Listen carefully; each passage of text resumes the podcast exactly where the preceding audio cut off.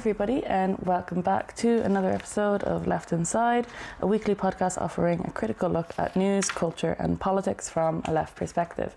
My name is Jessie Kelly, and I am back as your host today. I am joined by my other professional shite talkers, uh, Nicole McCarthy. Hello. And Dave Murphy. Hello.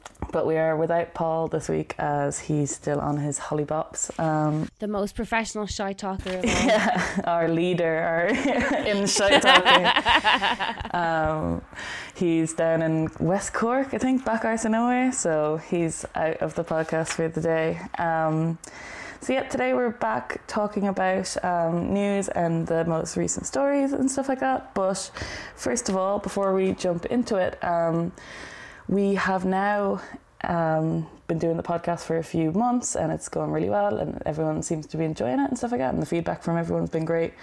So we are setting up a fund me sort of donate page um, because we have a load of ideas for the podcast and we have a load of things we want to get done but we're all doing this for free at the good of our own time and we need more microphones we need like yeah. It's for the benefit of the listeners, really, though, jesse You know? Exactly, exactly. You put money into this, you get it back out again. Yeah, you'll see the quality, we promise. you'll see our quality, you'll see our mics be better. Like, we, yeah, we basically we're going to have a target of 500 euro, um, and we're going to set like goals at what we can buy at different limits of that goal and stuff like that. So, if anyone who's listening has enjoyed the podcast at all or got any sort of entertainment from it, um, maybe consider donating to us. It's going to be the link is going to be up on the Rise website. Uh, so that's letusrise.ie.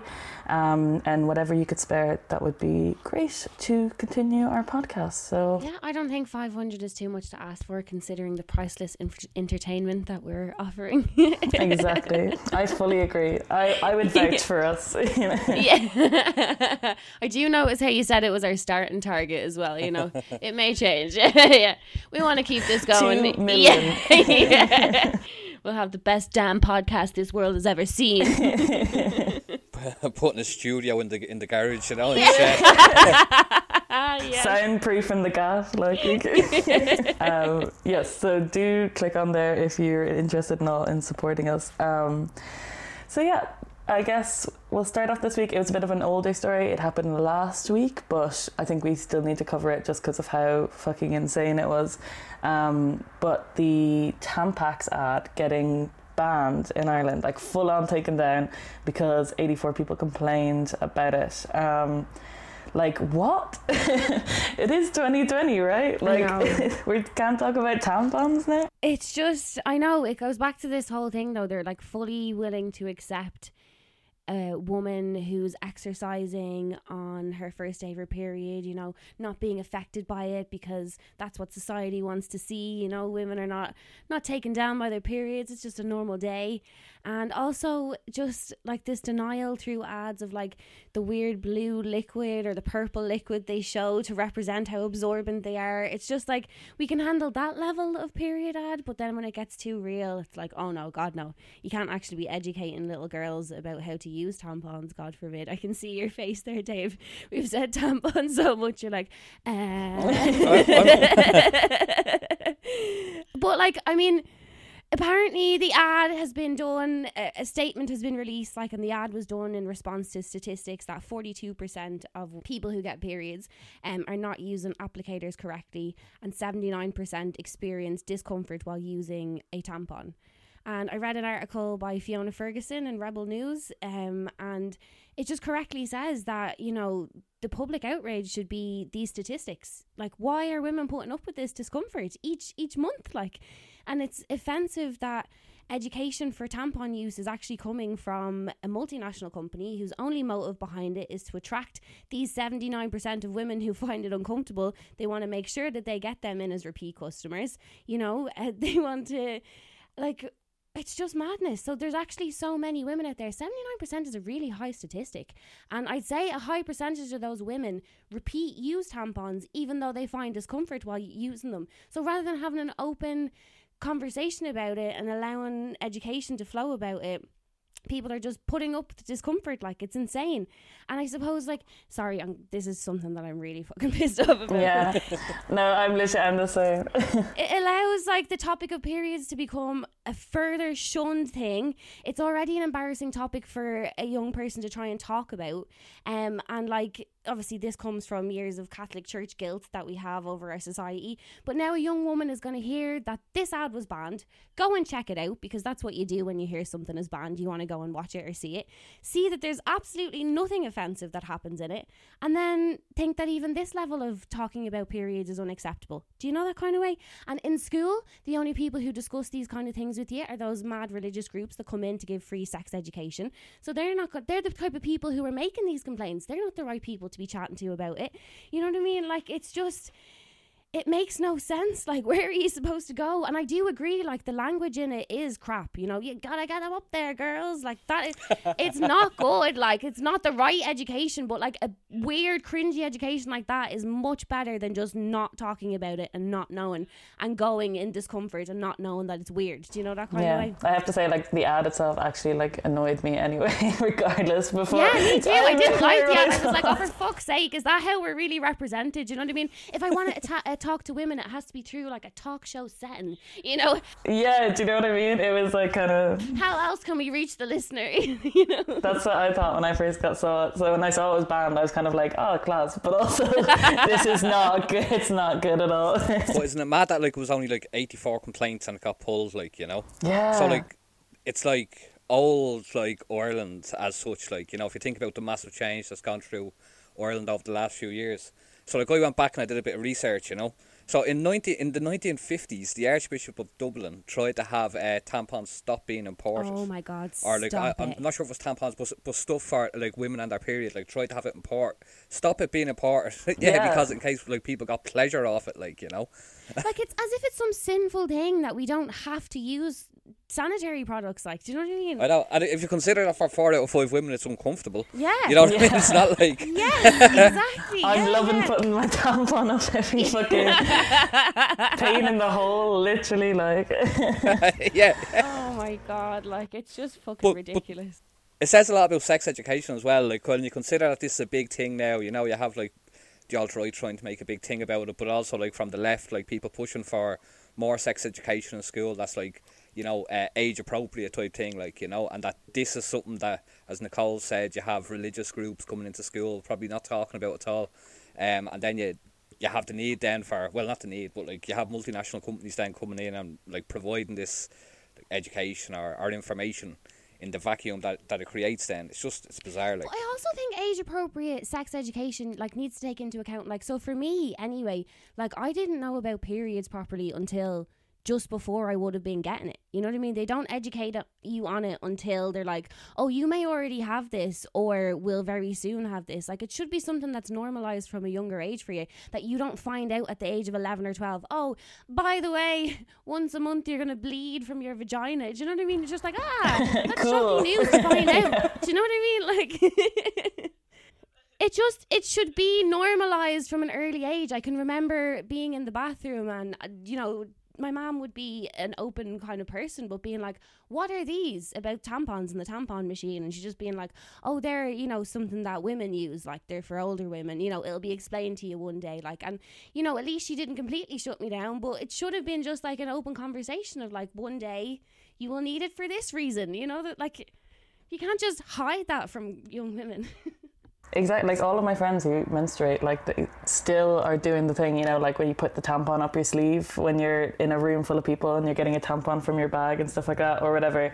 Or if you're in work and stuff, or if you've forgotten a tampon or a pad or whatever it is you use, you'd be like embarrassed to ask other people. Like my friends have said that before. They like it's okay because it's like.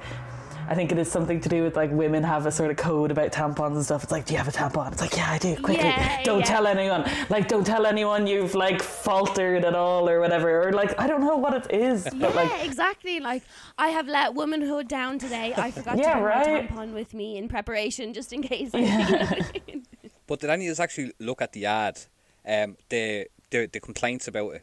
So if you go to the if you if you go to the website, like you can look at all the complaints that have been received. oh, you can read them, the actual words. Oh, yeah, Oh my god, no hilarious. way.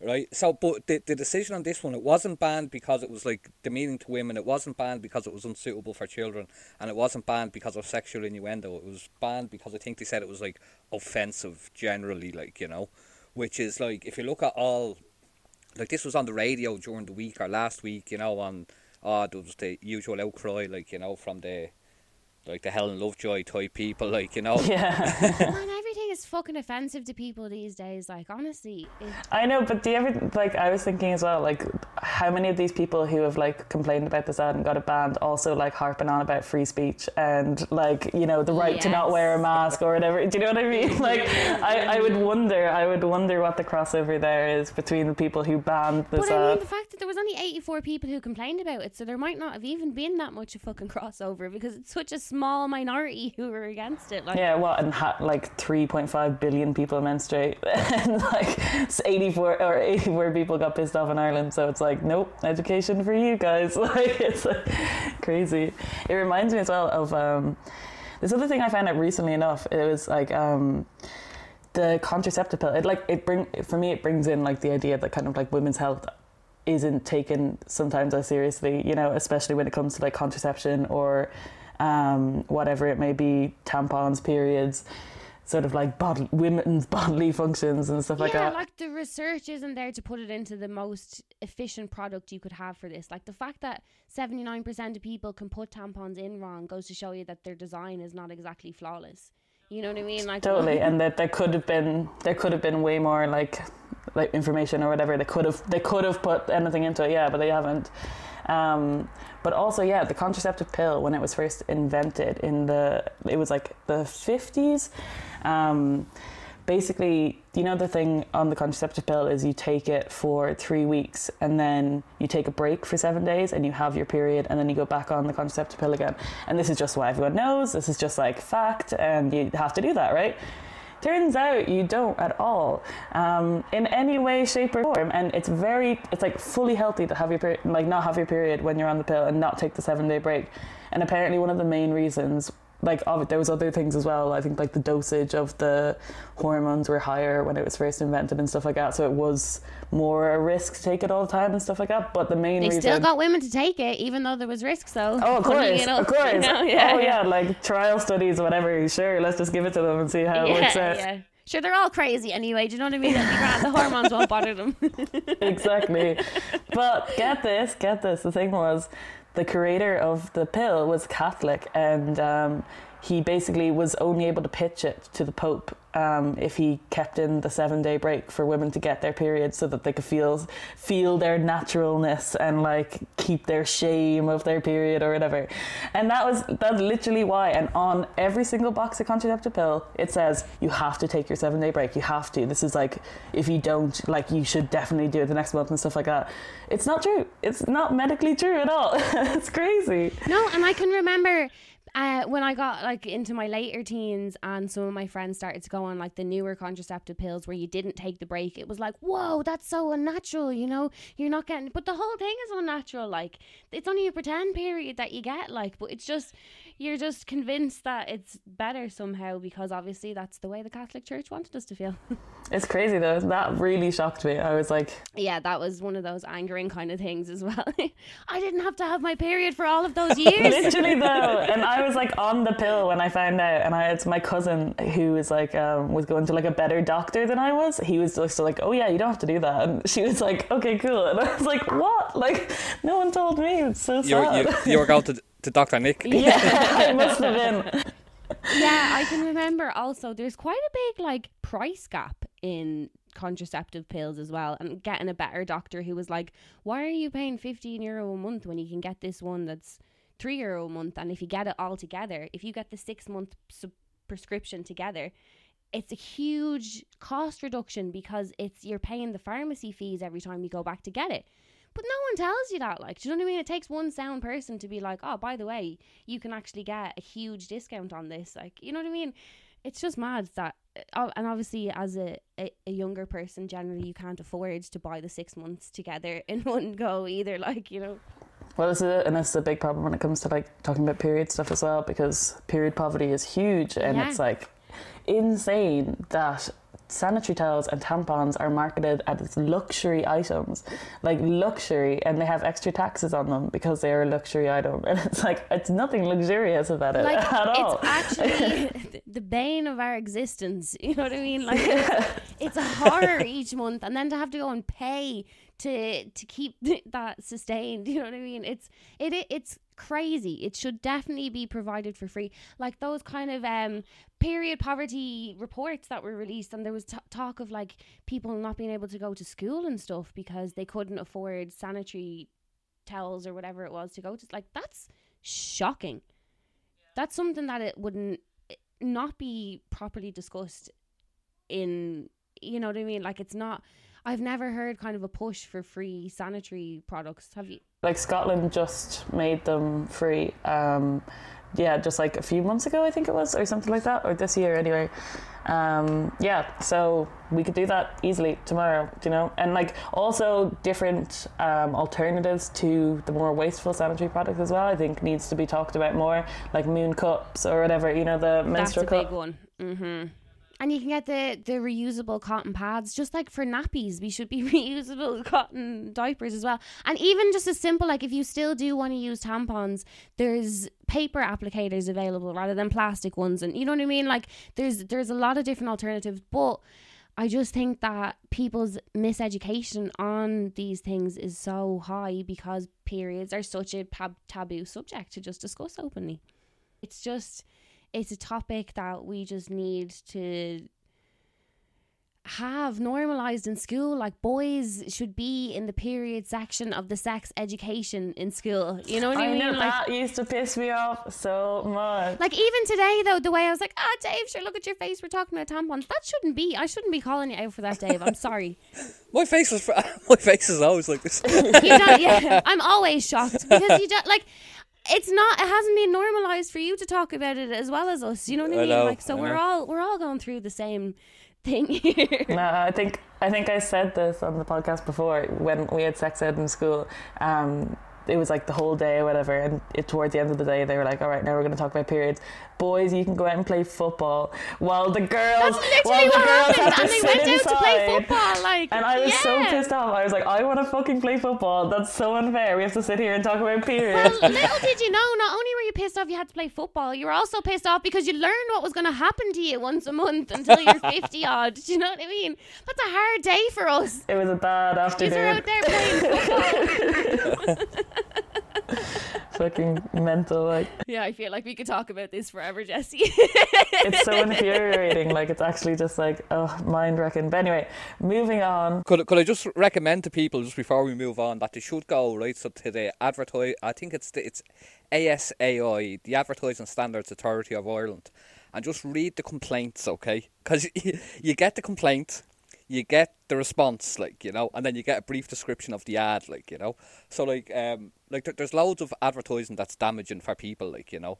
Uh like the gambling you know gambling companies that are on 24/7 stuff like banks you know like these low uh you know like the the payday loan banks okay you know like you get a real high interest rate. But I found this complaint about the Tesco. You know the ads for uh with covid around for get your shopping delivered by Tesco and the man the man comes into the Tesco delivery man comes into the house and there's two old people sitting there and he says hello to them and he walks in and he puts the food away for them. Then he asks what are you watching? They say whatever and they say goodbye you know so somebody put a complaint in about that ad because it doesn't depict reality because the Tesco man doesn't actually pack your food away from you like and I was like do people have nothing fucking better to be doing with their lives like Apparently not. Apparently fucking not. Like That's somebody who was ringing the Tesco delivery man, assuming they were going to get a friend to sit down with them for the day. Like, what do you mean you're not joining me for a cup of tea? Like, oh it was incredible like you know do people like really have nothing better to be doing oh god, I'd say that is a mad place to work. How do you keep a straight face when you're on the phone to these kinds of people? Like, yeah ah it's crazy I'd say so. Um, right, okay, we'll move on um, to a bit of a better news story, not not infuriating, actually quite um, interesting and hopeful, maybe, um, is the climate case, which is just got passed the Supreme Court ruling, um, basically in favour of Friends of the Irish Environment, um, who took the case against the state. so I'll give a bit of a background on it for anyone who's not too sure about what happened. So basically, there is this mitigation plan um, that was put in place when uh, Richard Abs Bruton was the Minister for Climate and um, in 2017. And basically, what it is based upon is 2015 Act, which is um, the Climate and Low Carbon Act of 2015. It was like based on that, and it's supposed to be like the ultimate plan for the Irish government to tackle climate change, and it was going to be great and blah blah blah blah. The ultimate plan. Yeah, like never going to happen that way, of course. Um, but what's significant is that so FIE, this uh, Friends of the Irish Environment Group, they have they took the case to first of all the. Um, the, it was the High Court and then to the Supreme Court. Yeah. Yeah, it was in the High Court first, and then it got ruled against in 2019 last year, um, and then they appealed it, and just there this week, the unanimous vote of seven um, seven judges basically have ruled they ruled in one month as well which is like really significant that they basically just like looked at it all agreed unanimously didn't have to discuss it that much as well um, that the plan is utter bullshit. It has nothing in it. It has no details. It's just a general what was it like i think it was described on the website as like a stepping stone to the path on the way to um, like fucking starting to talk about climate change. Yeah. Yeah, I'm really not surprised it only took them a month to deliver on it. It was there was literally nothing of con- of context in it to be reviewing. Yeah. They could like brush through it in like 2 minutes or whatever, but um yeah, basically it's very like significant that this ruling has been passed because it is like the second time in the world that a court has ruled that a government needs to do more on climate change. The first time was in the Netherlands. Ooh, that's impressive. Jeez, I wouldn't have thought we'd have been so ahead of the curve there. Well, we have one of the worst emissions in Europe, but it's because we're so far behind the curve. yeah, yeah, we keep inviting more multinationals to put giant servers in our country as well, which is not helping things. Yeah, um, no, totally. But like, yeah, so that is significant because of that, but it's also significant because basically FIE were also trying to not only be like you have to push the government to have the political will to fight on climate change. They were also talking about like the idea that a government not fighting um, against climate change actually is like going against constitutional rights of the person to be like to have life, to have a dignity of life, um, to like be healthy and live in a healthy way. And if you don't have an environment that is healthy. They were kind of like trying to get to the point where it could be like constitutionally ruled that the government have to tackle climate change. That was shot down because FIE are uh, not for profit and not an individual. But basically, the judge was kind of like, but I would strongly recommend that if an individual did bring this to the court, like there's a very big possibility that could be ruled that like in the constitution you would have to have the right to a safe environment or whatever, which would be massive, and that would be a first globally, um, and could set the path for you know uh, people fighting against climate change all over the world. So yeah, it's very interesting. Yeah. So this the, the mitigation plan. Okay. So when this bill originally came before the Dáil, the climate uh, climate action and low carbon bill, it was when I was working in the Dáil, and I did a bit of work on it in terms of the amendments that we put forward. But one of the clear things that we said at the time was, um, you know, like the Irish government are great for like signaling stuff and like looking like they're going to do something but never actually following through on anything. And like this was exactly what we said they would do. Um, like at the time, I think the climate action bill was like one of the first pieces of legislation in the world that like put in law, you know, about like fighting climate change because that's that's what it did. Um, and like the Irish, like I think it was Alan Kelly at the time, like they were like, you know, cause it was around the time of Paris Climate Accord. They were like, yeah, we're you know environmental champions. But like we were saying, like Green Ireland or whatever. You we know, were saying like, like no, and like one of the things we said at the time was like that this thing is so vague, like that like passing the act in one sense is fine, but it's gonna come down to the mitigation plan. And I think like some of the stuff that like they said how it was vague, it was just aspirational, like so like it's just them talking a good game, but like actually doing nothing like yeah it's amazing how outright they were in calling it out as well they basically were this close to saying, "Here, lads, this is a load of bullshit." You know what I mean? It was nice to see how open they were about it. But that's the thing, like the lawyers who are representing the state um, in court, like on the record, stated that the state has like no actual obligation to do anything about climate change. Um, and they were like, they were apparently like in the court, they were like really like blasé about it all. They were kind of like, well, we don't really have to do anything legally and stuff like this. And also, they said they like admitted um, that if they were going to get towards the percentages that like the mitigation plan is trying to go for, which is eighty percent lower than 1990 rates of carbon um, by 2050. So it, it was a 33 year plan, um, and it's going to have to be the same thing again when they come back with a new one. But the lawyers in court for the state were like, oh, yeah, so if we're going to get there right now, we have to like the literal quote was an extreme alteration of Irish society. like they admitted we're right. They literally say what we're saying, um, and we're like, yeah, we agree with you. Let's do it. You know. Did they, did they say something about free frequent uh, public transport or something? It was like a green, green new deal. What? Green New Deal, rise. But come here, didn't they also use the argument that all like the climate change deniers put forward, like that? Uh, well, Ireland only contributes zero point one three percent of global emissions. Oh, Therefore, for us doing fuck's any, you know, sake, us doing like- anything is pointless. Why would we do anything? Yeah. It's insane, and we've literally failed our targets for the past like years, continuously failing worse and worse. And like the IPCC are just constantly being like, Ireland, get your shit together. And we're just like, nope. And like now that the fact that the Green Party is actually part of the government in part, it's just even more embarrassing. You know what I mean? Our people did actually vote to change this to have Green in, and the government are still being like, yeah, but no legal obligation. So Well, this is another another quote I found as well. Eamon Ryan apparently welcomes the ruling. He's delighted. He hasn't obviously commented on it until now because you know that would be that would be too much. But he is mm-hmm. delighted and he's congratulated FIE, the group that's taken the court. And this is a quote from Eamon Ryan. He said that we can use this as an opportunity to raise ambition, to empower um, action, and to ensure that our shared future delivers a better quality of life for all. And this is the same week that he voted against a living wage for workers. Like, you know, so it's just like again lip service, total like oh can't wait, and like it, it is it's interesting because I like this isn't getting enough coverage at all um, because this is huge. Like you're saying, yeah, it's it's, like really significant. it's really significant. It's going to like set the path for a lot of um, climate activism from like here on out.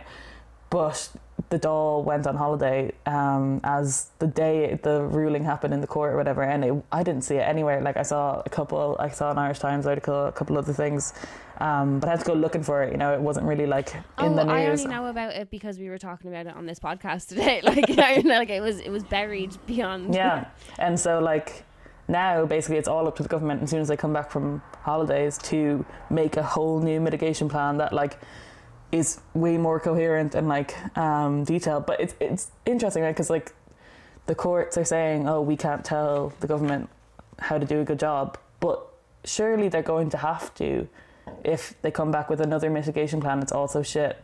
They're gonna have to be like, no, that's not good enough either, or like, how do you know yeah, how there needs to be a standard set somewhere Right, in order to kind of say now it's okay. You know, yeah, I get you.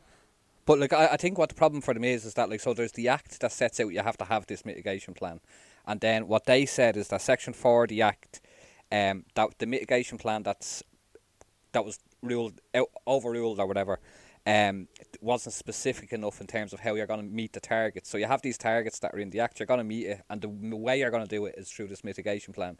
But the mitigation plan was just pie in the sky, like you know. Um, So the standards are set. Then they just need they need to provide the explanation for how they're going to do it. Exactly. And like, yeah, it's it's all like, oh well, on public buildings, we'll change this, we'll change that. It's all real like the low high, the low hanging fruit type shit, like you know that like everyone can say, oh yeah, but like it doesn't actually get to the to the heart of it. We'll cycle more to work and make sure you know what I mean. I wouldn't be like, surprised. Did any of you see Eamon Ryan opening the the cycleway and the the speaker nearly falling and killing? Uh, I think it was Paschal Donohoe. Oh, God. Go away! I haven't seen this. Oh yes. so they, they were opening a new cycle and some guy tripped over the wire and the speaker came down. The the guy tripped and fell on the ground. Paschal Donohoe went to pick him up and like the speaker was got look, the, the speaker nearly killed Paschal Donohoe and Eamon Ryan was just standing there like you know he didn't even move to try and save him. Like it it was brilliant. It kind of kind of sums it up, doesn't it? Yeah. Like people dying, and it's like no, but a cycle lane. Yeah. Look, we cycle lane. But people are dying. It's Yeah, still yeah, a problem. Th- th- this ruling causes major problems for them, right? So, so they had to. Um, the Act says that every five years you have to come back with a new mitigation plan. Okay, So it's like a rolling plan. Is what they're calling it, yeah, not it? It's exactly. like you yeah. know. And so it was due to come back in the lifetime of this Dáil anyway. Like you know, and they would have been hoping like the Greens would throw a few extra things in, sell it as a good deal, you know. But now there's so much attention put on this now that like the Greens are actually going to have to like you know try and get like good stuff in. Um, and like the question is like political will versus like is they're not going to like even what the courts were saying like if if we were to have a mitigation plan to hit these targets we'd need all these radical changes.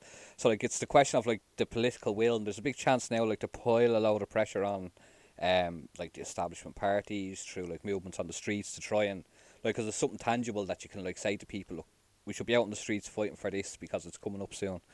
Um so it's pressure for the Greens to actually get something because this will be like a real like you know a, it'll set the bar for how low to go you know Mm-hmm. Definitely. And there's a lot of environmental activists who are waiting in the shadows for another big spike in the movement. You know what I mean? So you're right, Dave. Like it, it's there. It's ready to go out on the streets and fight. Yeah, I think it's just going to be a thing of like making this issue accessible to people because, like, like I was saying, like it was hard to find stuff on it. That's like the media's fault for not covering it, but also like with this, it's going to be a case of like setting it out in really simple terms as well because I just like can't do lawyer speak at all. Like, and a lot of it is like you know, I don't know, talking about like all these kind of big words, and for me, it's like. I think we just need to make it really clear. It's like now we have the perfect opportunity to enact like really radical climate policies. This is like we need to keep the pressure up, like you're saying. Um, but yeah, it's definitely good news, and um, I would like yeah, congratulations to FIE who were taking the case because I say it wasn't easy. yeah fair play Yeah, absolutely. It would be nice to see it taken on. Like by the time the Dáil is even going back into their first session, that we have a movement outside ready for them to welcome them back. You know, we're watching this. We're waiting on this. Mitigation plan now, although mi- although mitigation plan doesn't really roll off the tongue it's necessarily, not really does it? smooth. It's no. not like we'll have to. It's not one of those chants that's going to be easy to say. what do we want? An adequate mitigation plan. Yeah. What do we want now? With a full explanation of how you're going to reach the carbon reduction numbers, you know. That's not. Yeah, we're gonna have to come up with something catchier yeah, than that. we'll, we'll get something better than that. Well, come here, just as, as part of this, in the act that this is based on, right, you know, they've set up this, it's mentioned in the rule in the Climate Advisory Board or Committee or something, right? So this is like, a, it's meant to advise the government on, um, like, environmental measures, you know? So you think it's just made up of scientists, like climate scientists.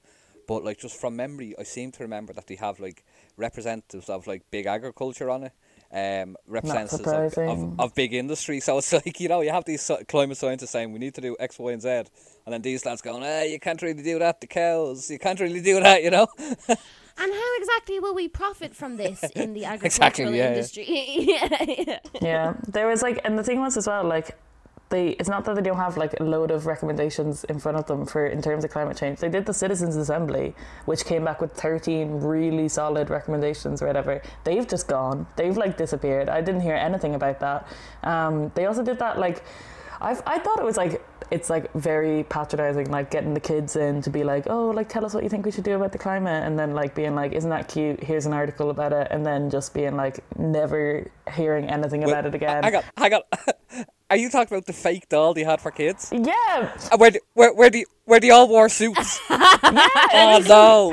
It was so patronizing. I found like it Who was. does that when they're twelve? Like, I know, but some of them were like climate activists, like actually like aware of like climate and stuff like that, and ha- they had like good ideas and stuff. And it was like so fucking patronizing. I thought it was just gross. It was like, oh, climate change, kids like that, so let's like get them in. Won't that be cute? You know what I mean? yeah. It's the whole Greta Thunberg thing. That's what I'm saying, again, You know what I mean? How could she possibly understand? She's such a little girl. It's like know? Fridays for Future, and it's like it's not a joke. It's like actually their future. Do you know what I mean? Like it, the whole thing was gross. It yeah, was like it was It was a spectacle. Okay. yeah. But that's the exact type of lip service they do. That's like the, you know what I mean? It's just like such a fucking. Probably better behaved than they would be in the regular. That sounds like a journal die comment. I sound like Leo Varadkar giving out. I'm ashamed to be a part of this Dáil this evening. I might see can I find video of it and see that any of them wear like a Mick Wallace style T-shirt there, and were they all were they all in their comfort clothes like. Did anyone wear repeal jumpers under their shirts to like rip off, you know? they probably don't even know what repeal is because they haven't had sex education yet of an adequate standard, so they don't know what's fucking There going you on. go. There you go. There you go. It's all connected. And that is the round circle that we've been looking at.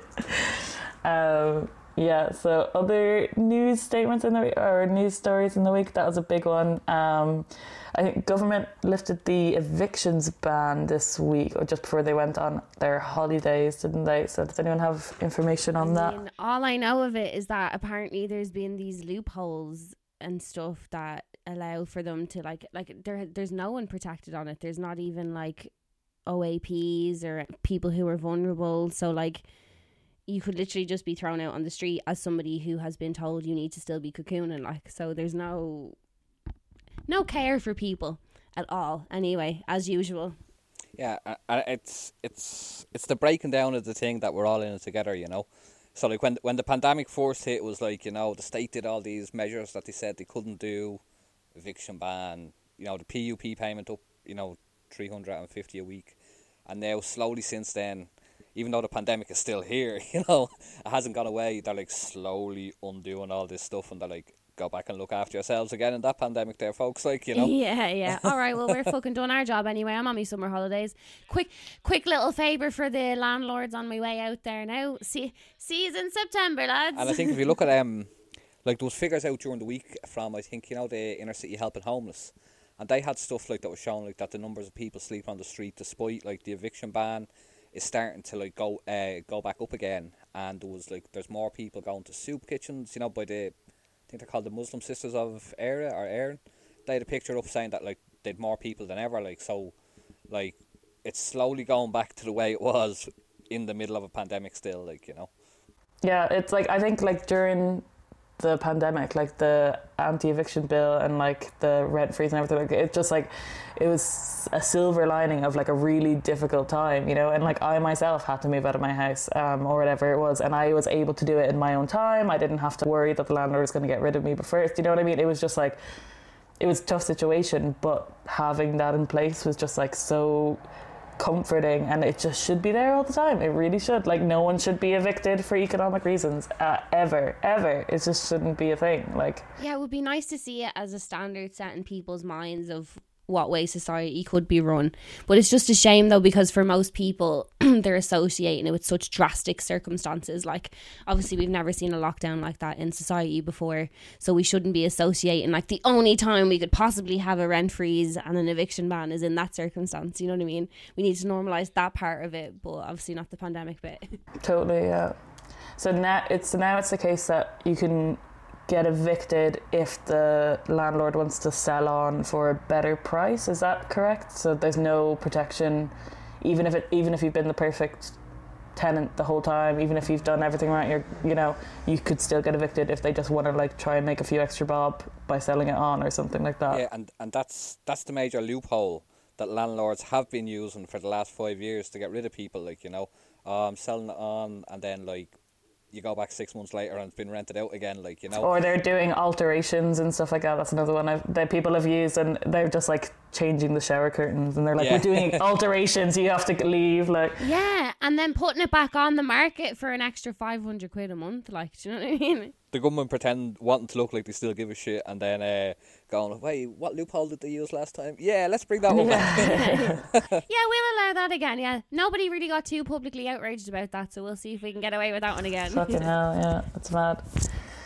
Um, I also saw that they've been employing a load of people for themselves, like consultants and stuff like that, to the tune of six hundred grand a year for the taxpayers. So Like, there's we're- already been so much outrage about the wages and stuff like that. Like, to be still trying to pull this shit is an absolute.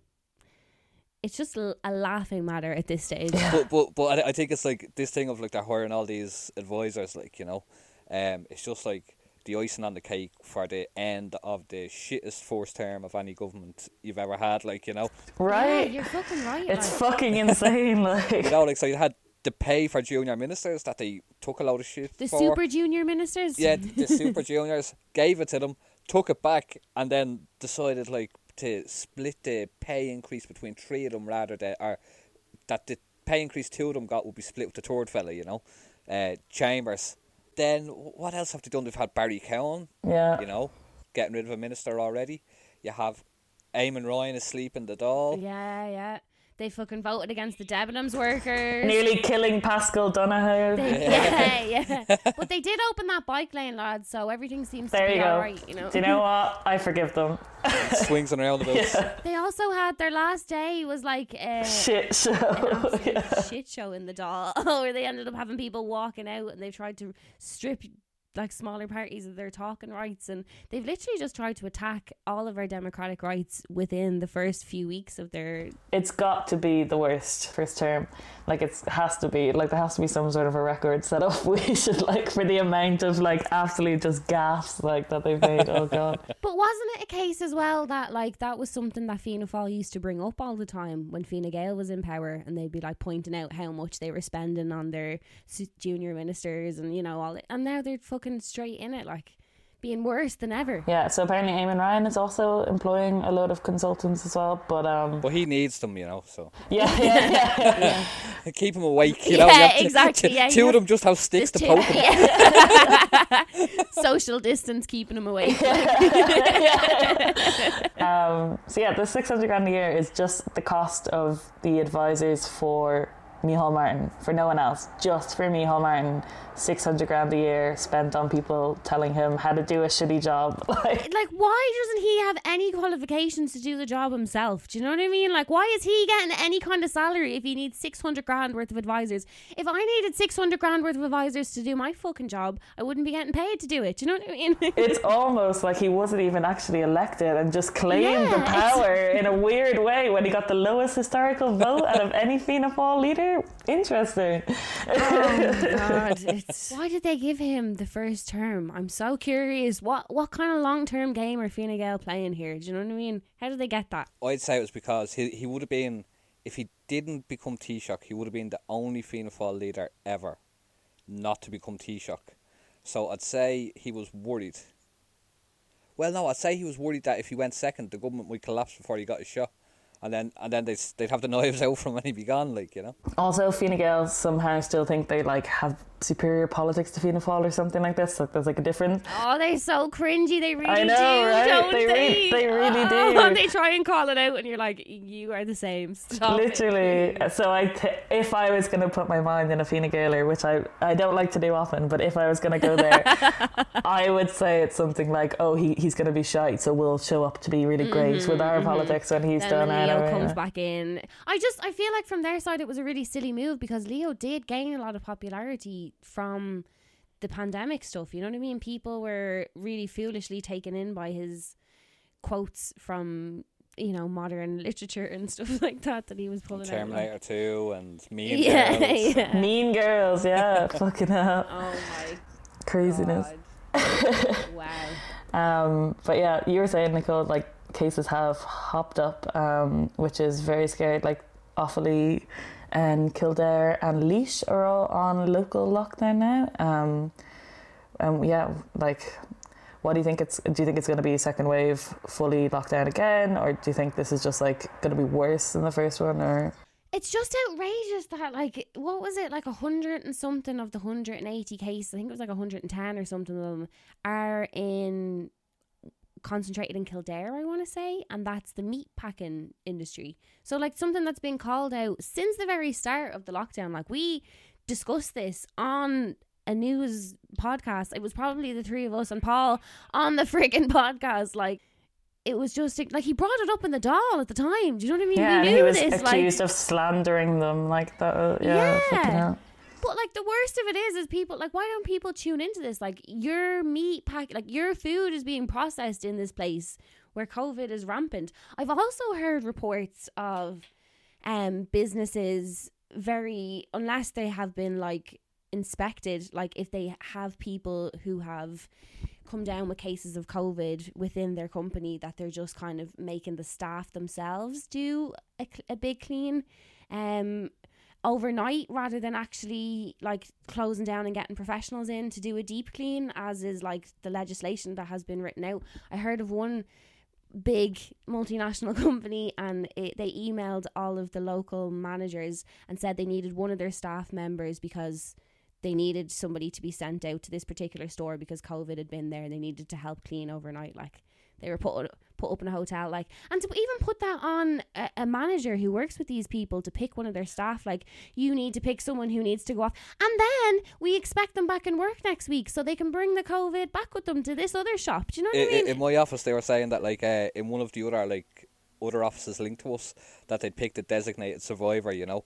The one person who wouldn't be put at risk of getting COVID so the place could keep operating, like, you know, if everybody Stop else came it, down. and that person is just not allowed to leave their Yeah. house like Well, we, we, we're back in the office for two days a week next week, like, you know. ooh So, um, and are you excited to be back in Dave I am indeed, because I'm, I'm going mad now at home, you know. Um, but uh, just I'm going to have to get up at the crack of dawn to get a bus before that's it's packed, the worst you know. thing about Because they're only yeah. half capacity, so, like, yeah I'll have to be out out there for like six or quarter past six or something. Oh my god! Like I I, mean, I'm sure you're used to getting up ten minutes before you're supposed to be in work. Like, Yeah, not even 10 minutes, like t- 30 Yeah, seconds yeah. roll over. where did I put that laptop again?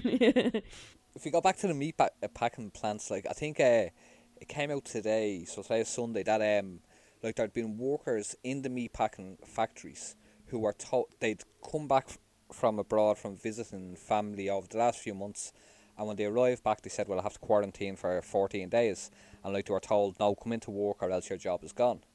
oh my like, god! No y- way. Yeah, so you have that. You have the fact that like it's yeah, and it's, it's there's it, that you have workers who are because they don't get sick pay, and they're normally so lowly paid that they're taking like paracetamol or Panadol or whatever before they go to work when they get their temperature taken to push their temperature down because they can't afford to be out of work because they have no sick pay. So therefore they go to work sick like because they have no other option, and then you have situations like this. Like, and who can they even report this to? You know what I mean? Who? Well, they're supposed to. The HSA, the Health and Safety Authority, are supposed to, but also then. But they've had all these like backed up complaints Yeah. and stuff like that, and they haven't looked into it at all. They wouldn't even go and look in Keelings or anything. Yeah, so the meat meat packing industry workers have been complaining since the beginning. Like, exactly. Yeah. So that was a, that was the thing, wasn't it? When Paul brought up the thing about Keelings with the workers and like were they being all confined in one room and like a a load of questions about it. And the HSA didn't they like just say, oh yeah, we we checked it out, it's fine. Like didn't publish any reports or like findings or anything like that, or kind of like yeah, they seem to have been really slipped. So that's like the only place you can report these things to. But yet they don't seem to be doing much about it. So did, didn't the health and safety or the HSE say they wouldn't go down to the meatpacking plants because they were afraid that their inspectors would get um would get COVID in the meatpacking plants, like because like they're just so dodgy, like you They know? couldn't go check to see if COVID was spreading in the meatpacking plants because, Because it was afraid spreading so much that they were afraid of getting it. Like fucking hell, like do you need an answer to this question still, or yeah, put that on your report. Like officer wouldn't go because he was terrified. It's madness, yeah. Um, and is that's like uh, similar to that thing about the redundancy pay that's being cut for workers now as well, isn't it? Or it's like it's just another example of how they're just like treating workers like absolute shit during this pandemic. Yeah, so this is like at the minute you have like obviously the Debenhams workers out on strike because they're getting screwed over in terms of their um, redundancy money. Okay, uh, so what this has done. So when this was when the pandemic hit, the government had this idea like there's gonna be a jobs massacre here. You know, so like they had like the you know the scheme where they they'll pay the temporary wage scheme, and it's this idea in their head that if you keep the link between an employee and a boss, that when things pick up, that everything like they're, they're essentially backing on everything going back to normal, like you know, and everybody will get their job back. So what this, from their point of view, what they were trying to do was stop companies making people redundant. So they banned, like they effectively banned redundancy, and what they did last week was they extended it on into the future again. Um, so in their minds, they're going to stop bosses from making people redundant. Therefore, they keep that link between worker and boss. But what it does for the worker is like it absolutely undermines their conditions because if you're a worker, so to keep you on, the boss puts you on short time or you know like a zero hour contract basically or something exactly like that, rather than rather than making you redundant. S- But if you're a worker, then like what's your option is to go and get another job, right? Because like you can't afford to live like that. You can't afford to wait around for the boss to decide. Ah, I'll have all my staff back. You know. I'm ready for you now, peasants. You know what I mean? yeah, yeah. You know. Fucking hell. So it, it it'll it'll in effect allow bosses like to, you know, like, to basically get rid. No people won't be able to hang on in there for ages. They'll go and they'll get another job somewhere else, rather than having the job that they're supposed to have, and they'll lose out on their redundancy pay. So it'll save the state a fortune in two weeks statutory redundancies, and it'll save companies a fortune in having to pay people redundancy money. And also publicity and fucking stuff like that. Like, because Debenham's name has been dragged through the mud now by being such fuckers. Whereas if people can get the actual employees to leave themselves, then they don't have that. Like, also the government then managed to keep their employment figures low. Unemployment figures low Exactly. if they have people And- in this like limbo phase. You know what I mean? They can report them differently. and like, while they're paying like mo- like part of the wages, you know what I mean? It's like this ideological thing that they have. Like they did it in the crash previously. Like you know, it was like part of the logic behind stuff like job bridge and all. Like you know, that if you have somebody having a link with an employer, even if they're working for free, that's likely to lead to a job somewhere along the line. Um, but it's it's it's crazy and it, like it's in it like redundancy is like a basic right that people should have. Like it's been it's been hammered so much over the last few decades. Like you know, um, It's very much like you were saying, Dave, that we're all in this together has officially left the building. it's like out, out the window. It's like Yeah, very absolutely. much like, right, down to business. Let's It's like the start of one of those films, like where it's a team at the start and at the end they're all killing each other, like you know. Yeah, And yeah. That's, that's, that's, that's what it's like. But it's happened in like three weeks. It's like- yeah. And on that note, I think we're going to have to leave it there for this week, even though we could keep giving out, I'm sure.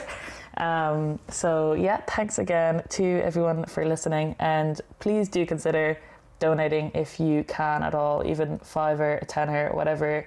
Um, we don't take any corporate sponsorship. Um, we don't do advertising. We don't do anything like that. This is the only time we've asked for money, and it's the only money we get in for this podcast. So, yeah, if you do like the podcast, please do consider donating.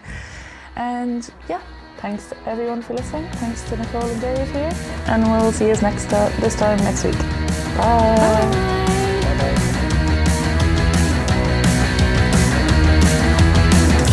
up and your head's fucked You stick your trousers on and your last bit of makeup Your last coat button falls away, flowing through life another day One shoelace bigger than the other, people on the bus shouting at one another Count of two, boy, I'm a mess Gawking at that bird in the Larry